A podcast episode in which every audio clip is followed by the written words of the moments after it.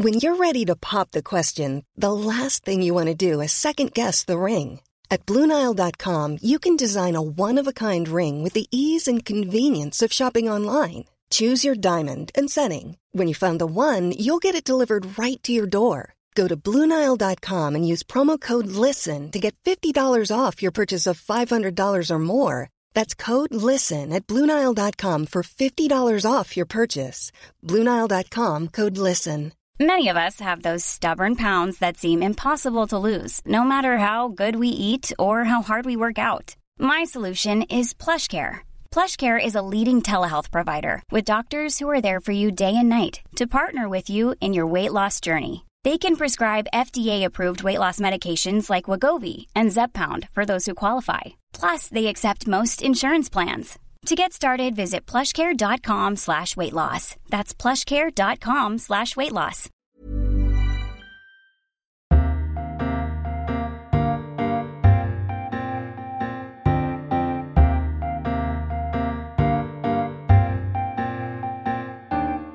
Welcome to a brand new edition of Freedom Books, Flowers and the Moon, the podcast brought to you each week by the Times Literary Supplement. My name is Stig Abell, the editor of the TLS.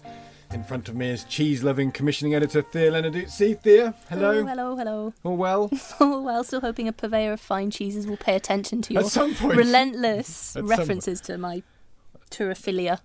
Your what affiliate? Turophilia? Is that what it's called? Yeah. I did not say that. Well, how do you spell that? I think that's how you pronounce it. Turophilia. Yeah. T U R O and then philia. What's the etymology of that? Tyros, Greek for cheese? Is that Greek for cheese? Yes.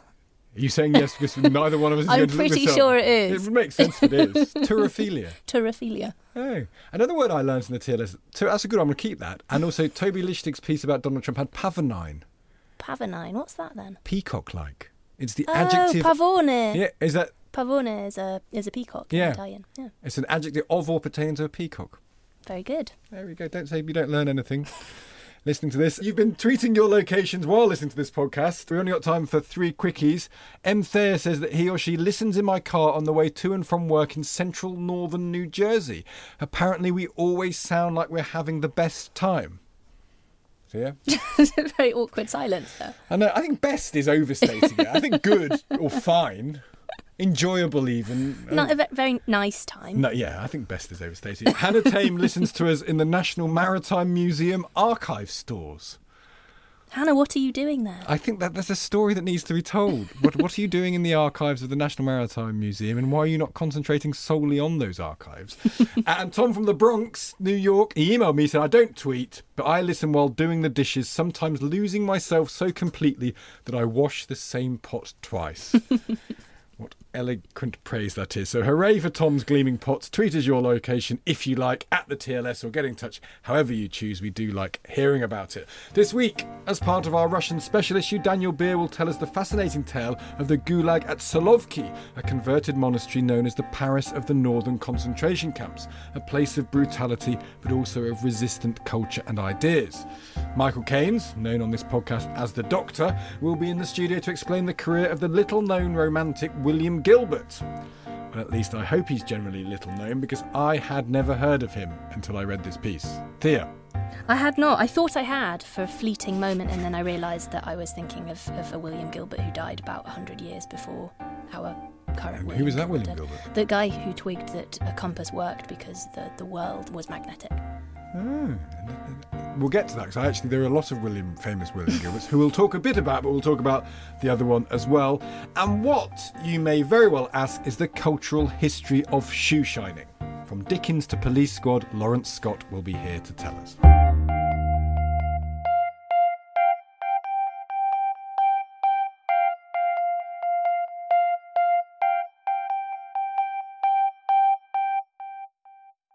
So, who on earth was William Gilbert? Robert Southey said he was a man of much information and much genius. Coleridge said he was a man of fine genius who had unfortunately received a few rays of supernatural light through a crack in his upper story. Is a great phrase. Wordsworth quoted him in The Excursion, so he was clearly a figure to be reckoned with. Born in 1763, he was the child of a slave owner who became a barrister and a Methodist preacher. He also had some sort of mental breakdown and composed the poem The Hurricane, which so impressed Wordsworth. But he's not terribly well known to history. He's got no Wikipedia page, for example, unlike William Gilbert, the English 16th century astronomer, or William Gilbert, the 19th century novelist and father of the Gilbert of Gilbert and Sullivan, or even William Gilbert, the cobbler and rugby ball maker. So clearly, we need someone to tell us more. Thankfully, we have our own man of fine genius, whose upper story occasionally shows glimmers of supernatural light, as anyone who knows Michael will be nodding vigorously to. Taylor says to Michael Caines. Michael, hello. Hello, thank you for letting me back in the studio. How guilty should we feel for never having heard of William Gilbert? Not in the slightest bit guilty. There's many a specialist, I am told, in this period, in this literary period, who has not heard of William Had you Gilbert. heard of him before this book? Only very vaguely. I'd certainly not read The Hurricane, this Yeah. rather astonishing poem. Let's go back to the beginning. So, who who was he? What were his origins? How did he end up writing a poem? Well, it's a fantastically um, picaresque tale, as you mentioned. You love the 18th century, don't I you? love the 18th century. Let's go. Get in the time machine. Let's just go. This is Any such I think story. I, I would rather Pick a year. not. Yeah. You don't want to go just not? because it smells a bit or something. Come on, you'd love it. Think of the food. Yeah. Okay, don't think of the food.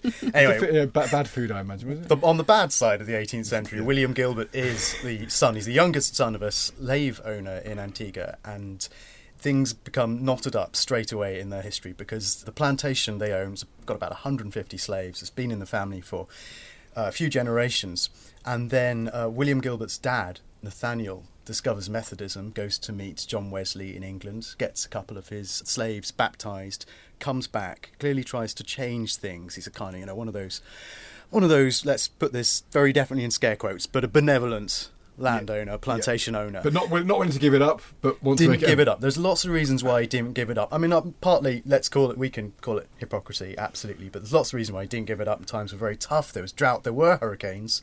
But he preaches Methodism and he s- establishes Methodism in the West Indies. He creates a Methodist society which has mainly black but also white members. So historically, it's you know, it's a step. That's going on, but I think quite soon after Nathaniel Gilbert dies, William, at the age of 15, joins the Navy. He sees action in the American War of Independence. Then he becomes, he get, he's called to the bar, and he fights a really long, protracted, intense legal case and wins, and, and it's quite a significant case in its own small way. It's kind of military case.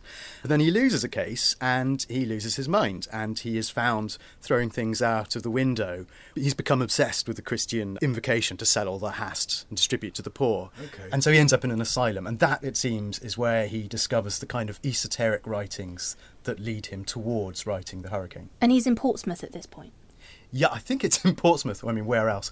I'm from Portsmouth. It's, it's in Portsmouth. It's in Portsmouth that he goes mad. So there. But the asylum he ends up in is actually run by a Methodist, and it's in Bristol. Okay. And Bristol is quite important for this this story. It's also where the sort of first romantic circle, as we'd see it, is just forming. Yeah, so that's how his path came to cross with. Exactly, he's in the right place uh, at the right time. Before we get onto the romantics, what does he start reading then? So he, his mind is, let me say, might say malleable at this point. He's had a breakdown Yes. of some sort or another. What does he start reading? What's the, what, what is the, the material he comes across? Well, it's interesting. I, mean, I should say, first of all, we're talking about this because there's this fantastic uh, new study Yep. of William Gilbert's The Hurricane that is both an edition of the poem and a sort of study of the period of a whole. And it draws together these disparate elements in unexpected, strange ways. And that's why I. To come back to your first question, I don't think anyone needs to feel guilty about not having heard of this particular William Gilbert because there's been bits of work here and there by scholars of romanticism, but really no one's no one's dug into this stuff at all. But the good thing about it is that although it's a, an academic book, you can also, thanks to the author Paul Cheshire, Yep. find pretty much all of it online on his own site. So it's this very is called, this is William Gilbert and Esoteric Romanticism is the book. That's right, esoteric romanticism, and uh, which is a you know a careful, carefully chosen phrase, sort of for reasons you'd have to find out if you read, read the book itself. But one thing he doesn't really get into is what Gilbert's been reading, what makes him into a poet. I mean, we can assume he's been reading the Bible, of course, and we know a lot about this 18th century tastes and general, a lot of Milton knocking around in there, some Shakespeare, let's say, but also probably things we don't read so much nowadays, like James Thomson's The Seasons and, and Ossian. So rather grand things, sort of bardic things. I think. Oh, and that heads him towards romanticism. I think that's taking, as it is with all these other poets, we- you know, much better known romantic poets, the canonical romantic poets, I suppose. It's taking them in a certain direction. There's a kind of groundswell, people very much interested in, in the same kind of verse. I think he's only really, as far as we know, wrote two long poems, and both of them are written in rather slightly eccentric blank verse. So the long one's the hurricane, the longer one is called a solitary effusion, and effusion itself is a very Coleridgean word. Yeah. So it's that kind of thing. Outpouring of. Outpouring of rhapsody. And, Yeah. and formally, quite certainly, the hurricane formally sounds quite quite ahead of its time. I mean, the, the notes are as much a part of the work as the work itself. Yeah, it's a very strange thing that he ends up mixing with this Bristol crowd. So there's a publisher, Joseph Cottle, who's quite an interesting figure. There's Southey, there's Wordsworth, there's Coleridge, and they're all knocking around Bristol at sort of different times. Or if not Bristol itself, they're all corresponding and they're going off in their different directions. As we know, poetically, they're going in different directions. But Gilbert's obvious, the obvious uh, contemporary to talk about is Blake, who's doing similar things, and they're both influenced in a way by, by Swedenborg. It's not clear. You couldn't say, aha, they definitely knew one another. But there's this formative influence in the background. They're both interested in arcane matters. So Swedenborg would would write about it's, it's, it's kind of apocrypha, is that it, or is it? Yeah, it's a kind. It's a kind of interest in seeing uh, the the the other danger word beside esoteric is theosophy, which is liable to be misunderstood. It sort of mutates, doesn't it, as time as time passes. But at this point, you can definitely say that theosophical, as Gilbert and Blake and Swedenborg would have understood it it, is talking about sort of seeing the divine truths, the inner truths of the world, seeing mm. through material things to that. And obviously, you can see that in the great sort of prophetic poems of Blake, and that's what's going on in the Hurricane too. Well, so he has like, and you can perhaps now, if you sort of tell us about the hurricane, it will all kind of prove what I'm about to say, which is that there seems to be, he seems to have this very total vision of the world, which is almost Blakean in its oppositions. Yeah, that's the really distinctive thing about about him, I think, and I think that's why he's definitely worth at the very least um, a glance.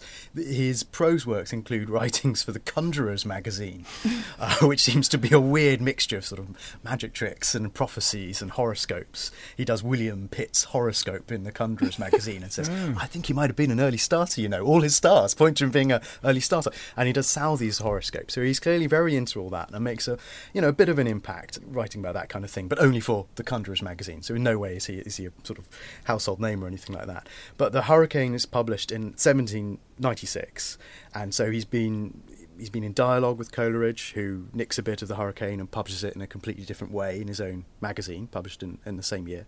Perhaps they've all been talking about verse and how, how the world works. The his fellow poets are very struck by him and find him a bit odd. The really distinctive thing I think about the Hurricane is that while there are these passages that, as I've just said, Coleridge could take out and say this is a beautiful, this is kind of a nature poem. There are other passages that show, and he's very keen to show this in really endless footnotes, that it's got a deeper meaning and that everything in it has a symbolic value.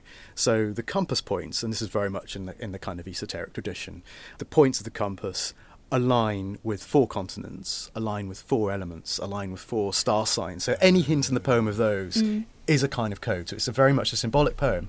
At the same time, it, because of his family background, it's very vivid and I think interesting. It's about a hurricane. It's about a hurricane. There is a very well dramatised storm and a shipwreck at the heart of it. So you can read it and enjoy it in at least those two ways. Should, should we hear a little bit? Can you read a little bit? Yeah, I'll definitely read a little bit if you'd like to. yeah, yeah, I'd like to. I'd like to. oh, yeah, I would like to hear it. Well, I, I can definitely read you the part where there's a great part where the weather changes, and I think that's quite that can just be enjoyed for the kind of descriptive value, such as it is. But just to give you a little idea of the kind of trouble he gets into, or he gets the reader into, when he's trying to explain his great system, his sort of belief in the world, God. he'll say things on the first page or the first sort of passage or so, like uh, he's talking about Antigua, or he's, he's talking about the, the, that sort of part of the world. He said, "Here, Columbus, with the din of war." broke the mild concords of the mermaid shell, who mild at evening in the glassy wave, joined with the genii of the neighbour shores. Okay, you're already a bit lost, you're not quite sure what's going on. And sure enough, there's been a footnote explaining the mermaid connection. And then further on, he says, Hell's dread discords from dark Europe broke, then the mermaid to her deeps shot rapid. Another footnote explaining all this. And of course, it's all to do with things that the American Revolution, the French Revolution. It sounds a bit Miltonic. I can see It's it. I- you can hear that, I can can't hear you? a little bit of this and a touch of Blake maybe in there. You can see that he's so he's a, he's not he's not exactly a missing link, but there's there's something in there that I think uh, aligns him with that kind of poetry. Is it common in the period to, to, to do footnotes to your own poems? I think there's a name for this. It's called, uh, which I'm going to mispronounce, prosimetry. Yeah. Somebody can say, somebody clever can prosiment. What do you reckon? Prosometry? The- I don't know. I've no idea. That just sounds, that sounds just natural. In other words, knows? it's a bit of both. You know, we tend to think, Yeah. oh, we tend to think, you know, this is a poem, this is a work of prose. Well, there's this whole line of people, of course, who don't really see that there's a great distinction, and, and the two work in tandem. So Paul Cheshire in this edition really argues the case that you need both. So there's a lot of flicking backwards and forwards, not least because Paul Cheshire's got his own notes. I was going to say So- footnotes to the footnotes. Yeah. Yes, there are footnotes to the footnotes, and I the lo- footnotes are really knotty and need I explaining. love, a in turn. I love a footnote. So there and we one, are. You're- One, you're one of the totally on footnotes, foot the footnotes, is that where we where we hear that in fact these mermaids that you've just referred to are in fact he called them ugly mermaids or something, and they might just have been manatees. That's right. Yes. yeah. That's so that's Columbus, and of course, That's a, there's a, that's a tradition of that, though, that the manatees were mermaids. Oh really? I didn't yeah. know that. Yeah, that's that's like I mean, they would be very ugly mermaids. they would- I think it's more tribute to what happens if you're a sailor for six months on, on board a ship, Yeah. and then everything starts to look like women by, Exact- by- and, the end of it. and William Gilbert's been a sailor, so I think good. you can say, so "Look, there's a mermaid." Hello. Anyway, this is a passage that I hope is completely different and, and needs really no footnotes. I'll only say that he mentions a cocoa grove. It's nothing to do with chocolate. He means coconut palms. Okay. Uh, because we're in Antigua. We're in Antigua. Go on. For four long days, a calm through nature reigned, a calm as dead as ever struck the deep, as ever marked the silent air with awe, or stilled the leaf high trembling on the bough. The fifth, at eve, to my accustomed haunt, along the shadow of a cocoa grove, down to the beach I strolled. The setting sun was dyed with crimson, and the full-orbed moon that palely rose above the dusky arch was deeply burred settled, increasing, black, with jagged clouds, voluminous and deep, scudded along the northern verge of ocean, and a long labouring swell hove the dark billow, lifeless on the shore, while adverse clouds in dark battalia swiftly met in air. Just where the horizon bends to meet the wave, within the farthest reach of human ken, a sail appeared. The mild ray far beaming from the western sun glanced on her canvas, and beheld it spread before the rising breeze. The rising breeze far from the northward moved, ruffling along and blackened as it came. The affrighted plover from its blast retired, the lizard nestled in the watchman's hut, and heavy, awful gloom poured deepening on. Soon raining darkness o'er creation drew the deep black curtain of involving night, the tempest thickened, and the dark wind howled increasing horrors and sublimer blasts, heavy the deep hung atmosphere along. Retired as soon as straws around me felt the wind, I, hence enjoyed in silent peace the rending gale, but ever and anon some crash of trees or noise of swift destruction met my ear. Soon the expected signals of distress roll through the heavy storm. The wind almost suppressed the deep mouthed sound it bore. Reiterate, at rapid intervals, the guns were heard, and oft times joined the thunder. The firing ceased. The aggravated storm rode wide and unrivalled through the midnight air. All else was silence. Oof, trembling leaves. Trembling leaves. So he goes in about 40 lines from It's calm, I can have a stroll along the beach too. And I think the details about the, clouds. the sail is, Yeah. is a little bit where he's, he's just drawing on his knowledge of mm. exactly what that would look like. So, what happens to him?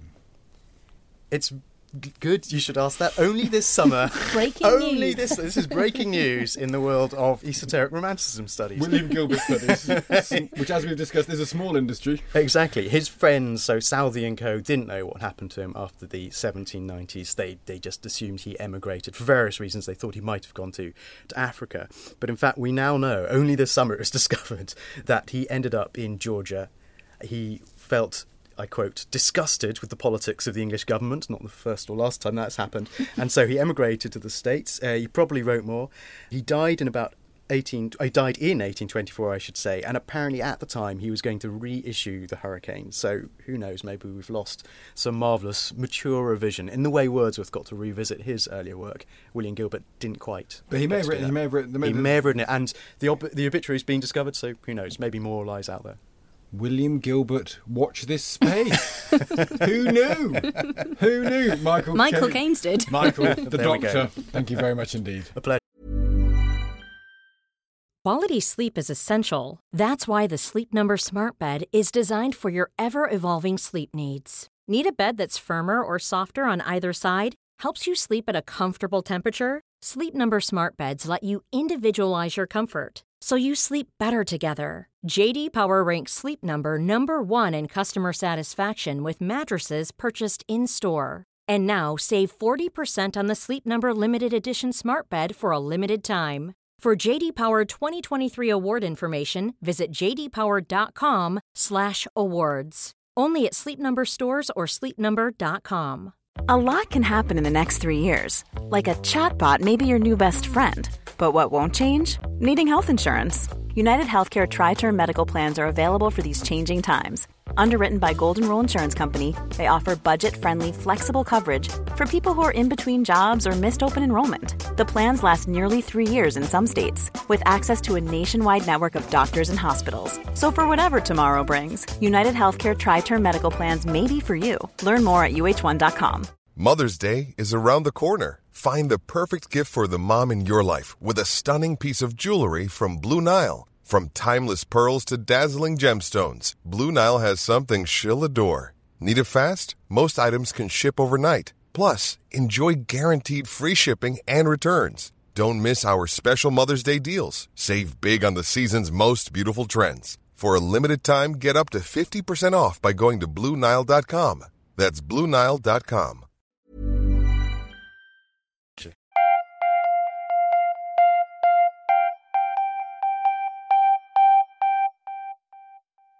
Blanketed in thick pine forests dotted with lakes and crisscrossed by waterways, the 134 square mile archipelago of Russia's Solovetsky Islands is located in the White Sea on the same latitude as Iceland. At the heart of this serene image, which opens a piece by Daniel Beer in this week's TLS, sits a striking monastery surrounded by massive walls over the tops of which poke onion domes of various sizes. This is the Solovki Monastery, founded in 1429 by a couple of monks who valued a life of fishing, farming, and prayer. But the spiritual tranquility the monks strove to cultivate gave way relatively quickly to imprisonment and violence.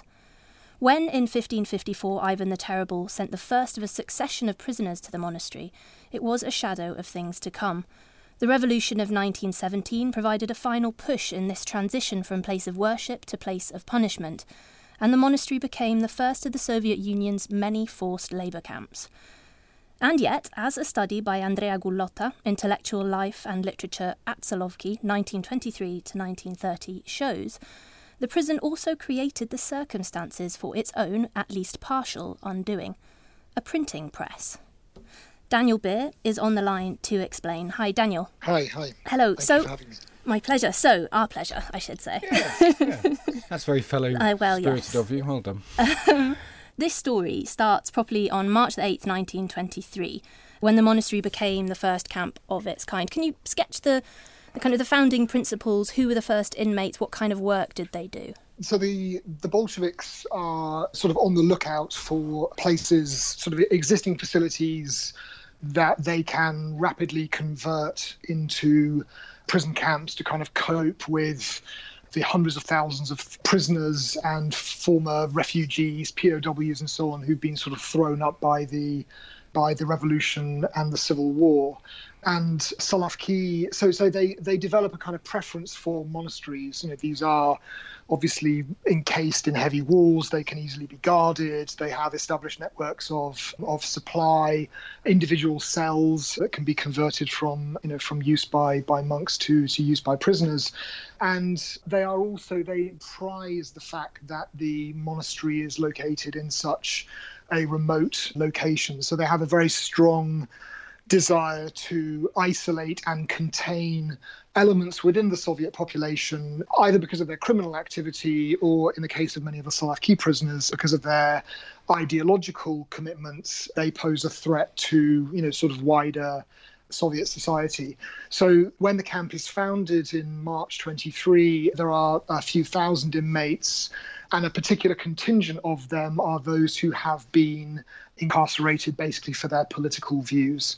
Uh, so some of them are the members of other socialist parties, socialist revolutionaries, Mensheviks. Some of them have been temporarily allied with the white armies during the Civil War. And these politicals, as they're called, form a kind of distinct group within prisoners on the island. So they're actually treated better on the whole than the other inmates. They are exempt from penal labour.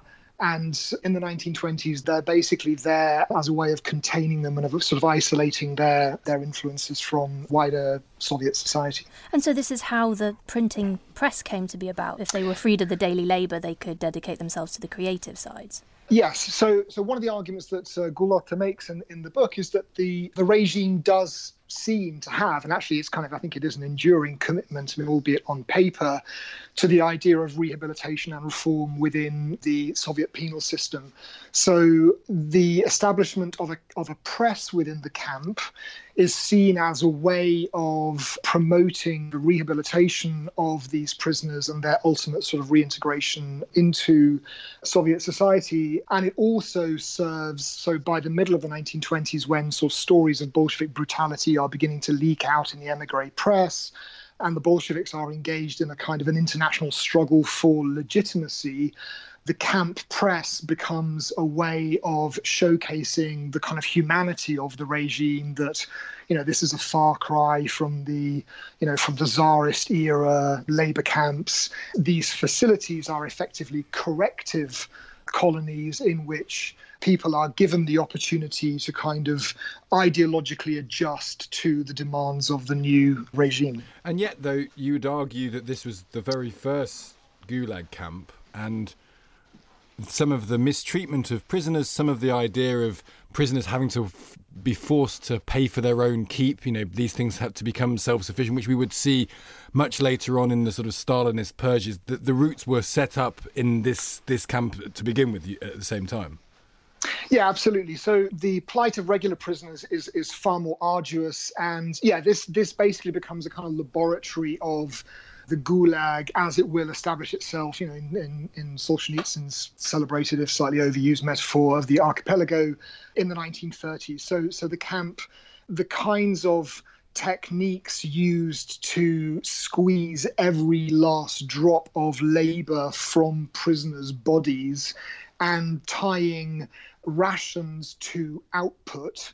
These are policies that are trialed within the Solovki labor camp over the course of the 19th century, pioneered actually by one of the the former prisoners, a certain Naftali Frenkel, who sort of from the you know, having been a convict in the camp, sort of makes an appeal to the authorities that he can show them how to make penal labor, self sustaining, it will pay for itself and it will increase productivity and thereby an overall contribution to, you know, the sort of the industrialization the modernization of the country. But so, so at the same time, so this is a, a camp, but what effect is there on the literature, I suppose? Because is this literature or artistic output that is compromised because it's being allowed by the regime, or is it subtly undermining the regime? Is it ironizing the regime? What sort of artistic output is possible in these type of circumstances?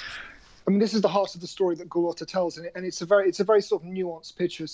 I think the idea initially, sort of rather naively, is that these prisoners will be given an opportunity to kind of sing the praises of the camp and to sort of show that they are becoming, you know, ideological converts to the revolution.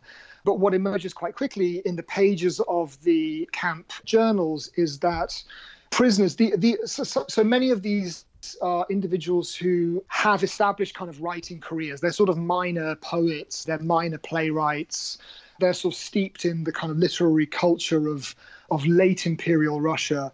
And they, they quickly show an ability to write in a way which is ostensibly, and I think Gullotta calls it locus fidelitatis. So they they make sufficient ideological nods to the demands of the regime, but actually beneath or sort of in between the lines, their poetry is actually dwelling on a, on the sense of kind of trauma, a sort of a, you know a, a kind of grieving over the loss of the pre-revolutionary world, and increasingly over the course of the 1920s, sort of rising a rising sense of outrage at the brutality of the camp itself and of, of, the way in which the camp sort of you know reflects the Soviet regime.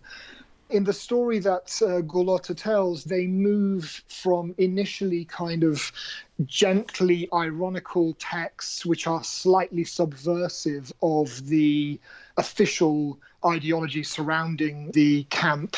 So by the end of the decade, they basically go for broke and they are writing texts that are deeply satirical and are kind of openly confronting the horrors of the camp in ways and that, that are far less difficult to confuse with you know the kind of the official official line of the party. So from the perspective of the prisoners, one can understand that. I think what's more intriguing in Gullotta's account is why the camp authorities themselves actually tolerate this. There's the point that the library has um, it sort of prided itself on having a collection of officially censored books. Yes, exactly. So I think that there are a number of reasons for this. So the so there's one particular individual in this story. He's a, actually a Latvian, Eichmans, who sort of emerges as an unlikely defender of artistic freedom within the camp, and Eichmann's in his in his sort of tussles with other bureaucrats of a more sort of ideologically purist disposition. He's basically arguing that this pre-revolutionary intelligentsia needs to be currently given the opportunity to kind of express itself because actually it's it's providing the tools for the emergence of a proper thoroughly sovietized intelligentsia which will eventually sort of take its place. You know so their days are numbered but actually they have talents which we still need to to kind of promote and celebrate.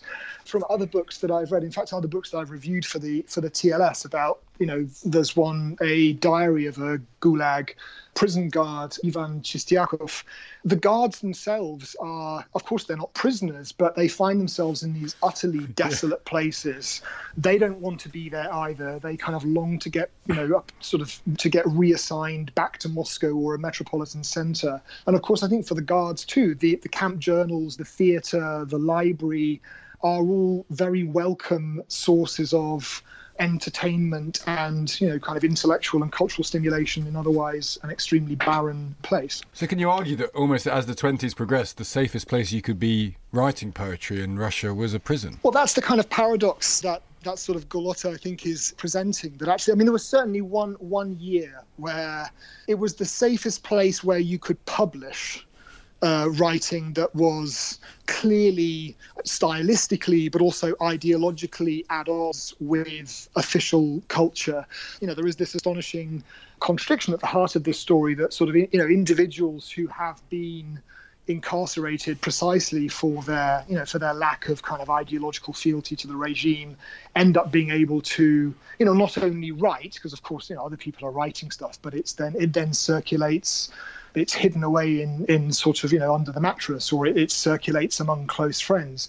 It's only at uh, Solovki that these people are actually able to formally have their work published. It's true that this proves to be a very short-lived experience, right? So they are the the journals are shut down by 1930 and most of these individuals are then transferred from South Solovki to work on the you know on the great sort of industrializing projects of the first five year plans basically as slave laborers. And most of them are executed by the mid to late 1930s because they have you know they obviously have black marks against their names. You know, their files are kind of flagged as unreliable or suspect elements, and they quickly get sort of rebranded as um, you know spies and wreckers in the in the witch hunt um, of uh, Stalin's Great Terror. Daniel, it's, it's, a really interesting story. Thank you so much for, for sharing it with us.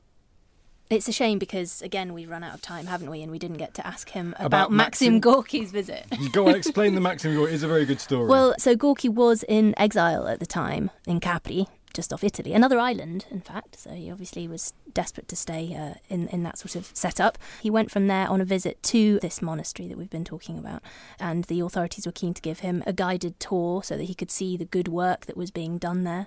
And the prisoners, in the meantime, spent every energy that they could in trying to smuggle notes into his pockets. And he was taken on a tour of the library, and several of the prisoners sat around. Daniel says ostentatiously reading their newspapers upside down.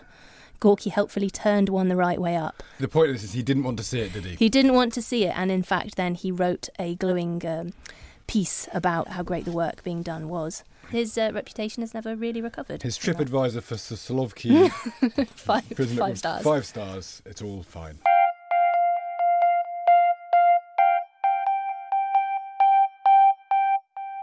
I don't know about you, but I've never used a shoe shine in my life, Thea. No, I, I once had a lot of fun buffing all my shoes on the hotel ones. Oh, oh, the, the machine. Yeah, yeah, the machine, or never, never a human. Never the human, me neither. I think it's probably because I, I wear trainers all the time, but it does also seem unpleasantly hierarchical. The setup, as Lawrence Scott writes this week, uncomfortably supplicatory, which I think's right. But unlike me, Lawrence Scott didn't just blithely dismiss the phenomenon.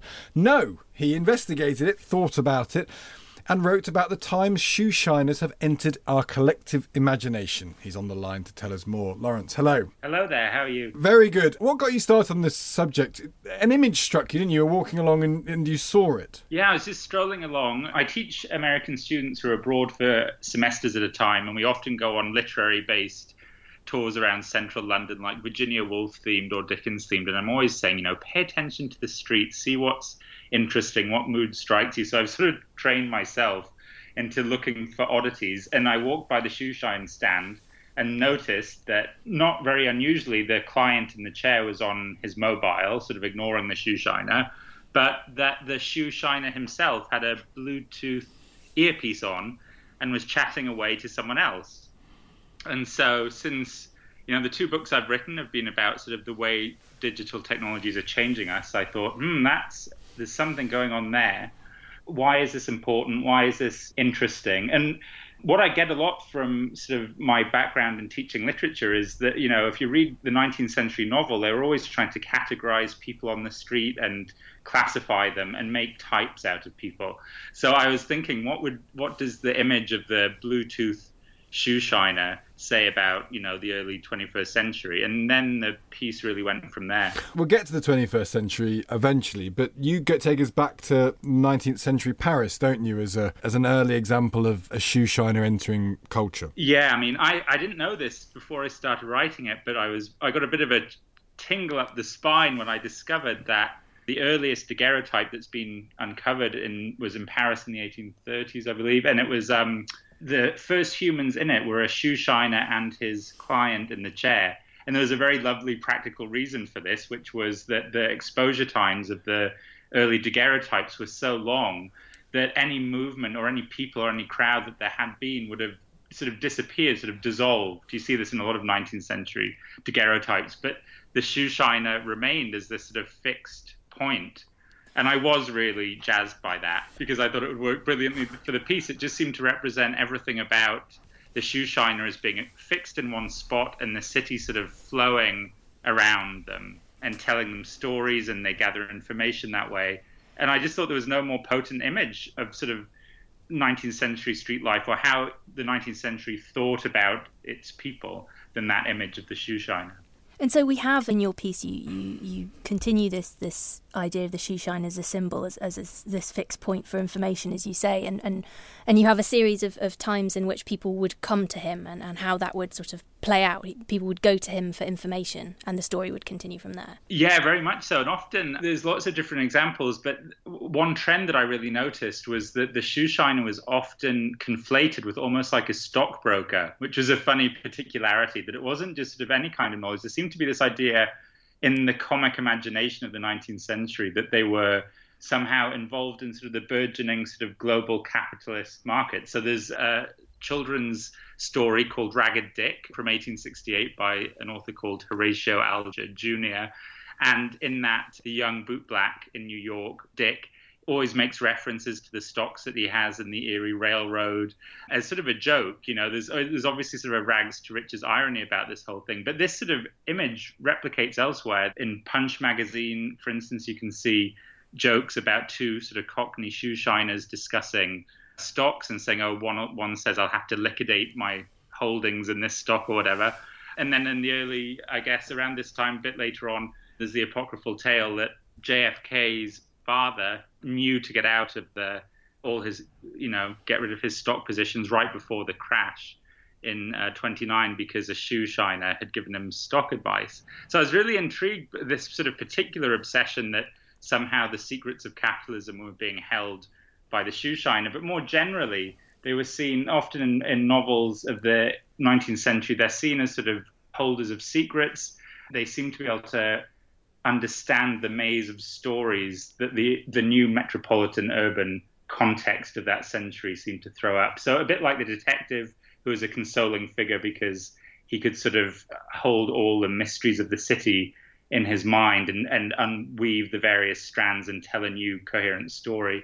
The shoeshiner seemed to be a sort of a point where the secrets of the city sort of converged I, hmm. I thought that was sort of striking then when you compare that to the daguerreotype image of this sort of stable figure who's sort of holding everything together when modernity is sort of dissolving and evaporating. And, sort of metropolitan oracle. And there's a moral dimension as well. Yeah, well, I think that there's a sense that it wasn't really just the shoe shiners. There's other there's other young children like that. I think that's one of the morals of, of the image of that time was that it was sort of a combination of childish sort of knowingness and this strange sort of expertise of a very sort of jaded, cynical street life. So in Dickens's Bleak House, it's not the shoe shiner, but it's the street sweeper Joe, who's yeah. always sort of at the heart of the mystery and being, uh, uh, you know, asked by detectives to tell what you know. So there's something about the morality of childhood, I think, about something about conflating the innocence with a weird sort of street experience. Is there an element that is patronising, or is this often avoided, where because it's kind of saying here is a lower class person who you wouldn't mm-hmm. expect to be clever. Look, they're clever.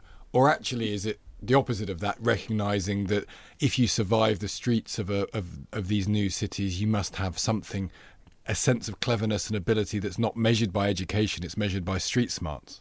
Yeah, I think it's the latter. You know, I think there is there's always uneasy class dynamics to this. But even the shoeshine stand itself was associated with class very strongly. So there was, again, Punch in the 1830s did a series of cartoons all based around the idea of lower middle class, sort of young clerks or whatever on the fringes of respectability, almost pretending to be better than they were by applying, you know, a, a, having the shoeshiner apply a thin sort of veneer of polish and giving them a sort of false airs. So there is, there was total snobbery, inverse snobbery and class dynamics involved in the whole structure of the little booth with its polish and, and the idea of dissimulation and deception. In a lot of the stories, the shoe shiners themselves were seen as quite deceptive and could sometimes spread what we'd call now fake news. You know, Dick in, in the Ragged Dick stories sells a fake story that Queen Victoria's been assassinated. But I think overall, given all these sort of class dynamics in play, I think it, it is a loving portrait and a recognition that the street does provide you with a very particular type of insight and wisdom and a way of being able to read situations cannily with great acuity. Shall we talk yes. about Police Squad uh, briefly? Because this is in your piece. Police Squad was a sitcom in America, but it spawned the Naked Gun movies, which were fairly big when I was a kid. And Naked Gun's called Tales from the Police Squad, I think. But Police Squad in itself was a detective sitcom. And in it, well, perhaps you explain what happens and then we'll hear a little bit, Lawrence. Okay, so yeah, in Police Squad, Leslie Nielsen sort of plays this detective investigator figure. And there's always this gag in, in every episode of this short lived sitcom from the early 80s in which he goes to visit his friend Shoeshine Johnny, who isn't a little boy in this. He's like a middle aged guy, not that different in age from Leslie Nielsen. Leslie Nielsen's character will mutter to him and say, You know, Johnny, what's the word on the street? And he'll get some information about the latest crime, and Johnny always knows what's what, but he'll only, of course, give up his information with a bit of if there's a bit of cash exchange. Well, let's let's hear the gag because there's okay, a, a the gag, gag then follows. What's the word in the street, Johnny? I don't know. I hear a lot of things. Pick a topic. Do you know anything about the double killings at the Acme Credit Union? You're barking up the wrong tree with this Ralph twice. He's a good family man and makes a decent living. Now, Sally Decker, that's another story. She used to be Joe Serlo's girl until she got involved in the numbers. Before you knew it, she was up to her pretty little neck in penny ante bunco scams. Where do I locate this Cirlo? He's working at this address. Thanks, Johnny. What do you know about life after death? I wouldn't know anything about it. You talk an existential being or anthropomorphic deity? In this case, it was a priest, but it's, it's another expert comes up and asks for advice. Is the is the gag basically? So this guy is a, a font of universal wisdom. Yeah, he's sort of, you know, he'll talk, you know, a surgeon will come up and say, you know, I have this patient, what would you recommend? And then Johnny will dispense some very technical vocabulary about how to do this complicated operation and which veins not to clip, etc. Yeah, he says, uh, he asks Johnny's advice about a bypass when the patient has a, his, a history of sinus bradycardia. Johnny maintains that he wouldn't know anything about it, but his memory is refreshed by Cash, and he says, do a midline thoracotomy, strip the saphenous vein. Be careful not to puncture the myocardium. It is funny. It's so brilliant. I mean, in some ways, this is don't judge a book by a cover. It's cover, isn't it? Effectively, don't snoot down to people who are in a service industry because it's no reflection on their intelligence. Exactly that, and it's something about. I think it's something about the intimacy of the booth itself or the stand. It is supplicatory for the shoe shiner. But there's a strange vulnerability for the client as well. And there's something quite infantilizing about being in that seat as well and sort of being looked after. After all, we can all shine our own shoes, you know? So there's something a bit pathetic running under the idea of going to get your shoes shined to begin with. And maybe some of that intimacy of that vulnerability comes out in like, what do I do now? There's quite a parental relationship that emerges where you know I, you know you got to help me with this. Well and as well the, the level the level of scrutiny that the client is being subjected to because you know there's that line you can tell a lot about a man by his shoes. I wonder if that's yeah how he shines his shoes. No about his shoes you can tell a lot about a man by his shoes i, I think see how he shines his shoes. Doesn't sherlock holmes say that i, I was trying to think about Sherlock. i was trying to remember whether there was something in sherlock holmes about shoe shiners and i mean there must be because it's so of that uh, world. yeah I don't know anything offhand, but that I mean the way that the shoe shiners read people in these stories at the, at the same time is it's so like Sherlock Holmes. You know the way Sherlock will be like, "Oh, I can tell by the way the mud is splattered on your yeah. trouser that you took this type of carriage." Those shoe shiner characters have that same sort of thing. I think you're right. The shoes become this little mini archive or database of clues for them to judge people's characters. So yeah, the clients are exposed by the shoe shiners, and I think the the dynamics between them are really interesting. They're very anti-modern, are they not? Because I think now we shun physical connection because we're connected to the level of technology. Is shoe signing an example of the opposite of modernity? Because you you saw this guy with his Bluetooth, but actually, mm. generally speaking, it's a service that feels very non-modern. A city you, you quote in Sinclair talking about people no longer move around in the city, but above the city, they're floating on their devices and a shoe shiner is a physical interaction of the sort we generally shun now. Yeah, I know. And I, that was part of the tension of that image that I saw with the Bluetooth shoe shiner, which was it is such a rare sort of moment of intimate exchange that is hard to get away from because there's sort of your bodies are touching, you know, pretty much through a brush, but they might be holding your leg behind the ankle. So there is a real tactile communion between client and shoe shiner that does feel really non-digital. That's why I think the, the image of the two people who are involved in this exchange being on digital devices, just to sort of get out of there, to separate themselves from that, is what felt modern. You know, we've all been in elevators. We've all, I've seen people at the checkout. You know, this is sort of a cliched story at this point, but sort of almost just logging into their phones, just having time to put their password in to avoid talking to the cashier. Yeah, I do that. So there was something about that, and I, I, hope it came through clearly in the piece as well that I didn't sort of judge the shoe shiner for wanting some digital respite. No, but in fact, we should just finish the story here because the shoe shiner on the Bluetooth isn't the traditional shoe shiner. He's the boss. He is, yeah, yeah. So I went to visit this stand because I thought I'd be a good journalist and go not just sort of pontificate and project well 19th century values onto this modern situation, but go and talk to the people. And I, I tried to find the Bluetooth guy, but he wasn't there. So I went to his colleague and then asked about the shoe shiner who had the Bluetooth, and he said, "Oh, that's the boss. He can do what he likes." And, and then I talked to the, this shoe shiner about tons of things about his life, where he'd sort of started off from how it was doing shoe shining. But then I said, "Do you ever use Bluetooth or anything like that?" And he said, oh, "I'm not allowed to. I can't use my phone while I'm working." And then he quite happily showed me. He said, "Look above. There's a couple of cameras on us right now," and he said the boss can see us whenever we're working. And I thought that was, given you know the whole context we've been talking about, that was a new sort of level of surveillance. And how does a shoe shiner be a, a node of covert exchange if they're being watched all the time remotely? Mm. So to me, this seemed like a new digital mutation of a really old sort of urban trope. The bottom line is technology, as ever, ruins everything. Well, modernity closes up another chink through which we might have espied the old world. I like all of those conclusions. those, are pretty, those are pretty apt, I think. Lawrence Scott, thank you very much indeed. Thank you. That's all we have time for this week. Our thanks go to Lawrence Scott, Daniel Beer, and the Doctor, Michael Caines. Get subscribing to the TLS and never miss an issue. Never miss an issue. Miss an issue. that shouldn't be that difficult to say. Miss an issue. This one has all sorts of gems in it. It really does. Next week we might, as we're approaching Christmas, talk about God. But we might, Thea. we, we might not. We might not talk about God. Until then, from Thea and from me, goodbye.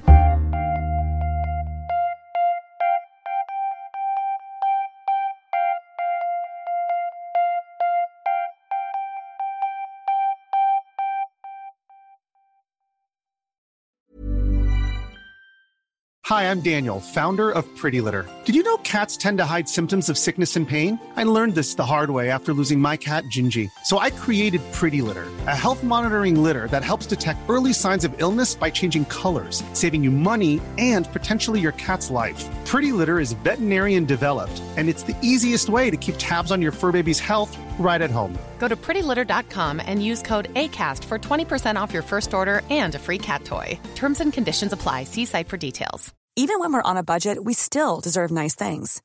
Quince is a place to scoop up stunning high end goods for 50 to 80% less than similar brands. They have buttery soft cashmere sweaters starting at $50, luxurious Italian leather bags, and so much more. Plus, Quince only works with factories that use safe, ethical, and responsible manufacturing. Get the high-end goods you'll love without the high price tag with Quince. Go to quince.com slash style for free shipping and 365-day returns.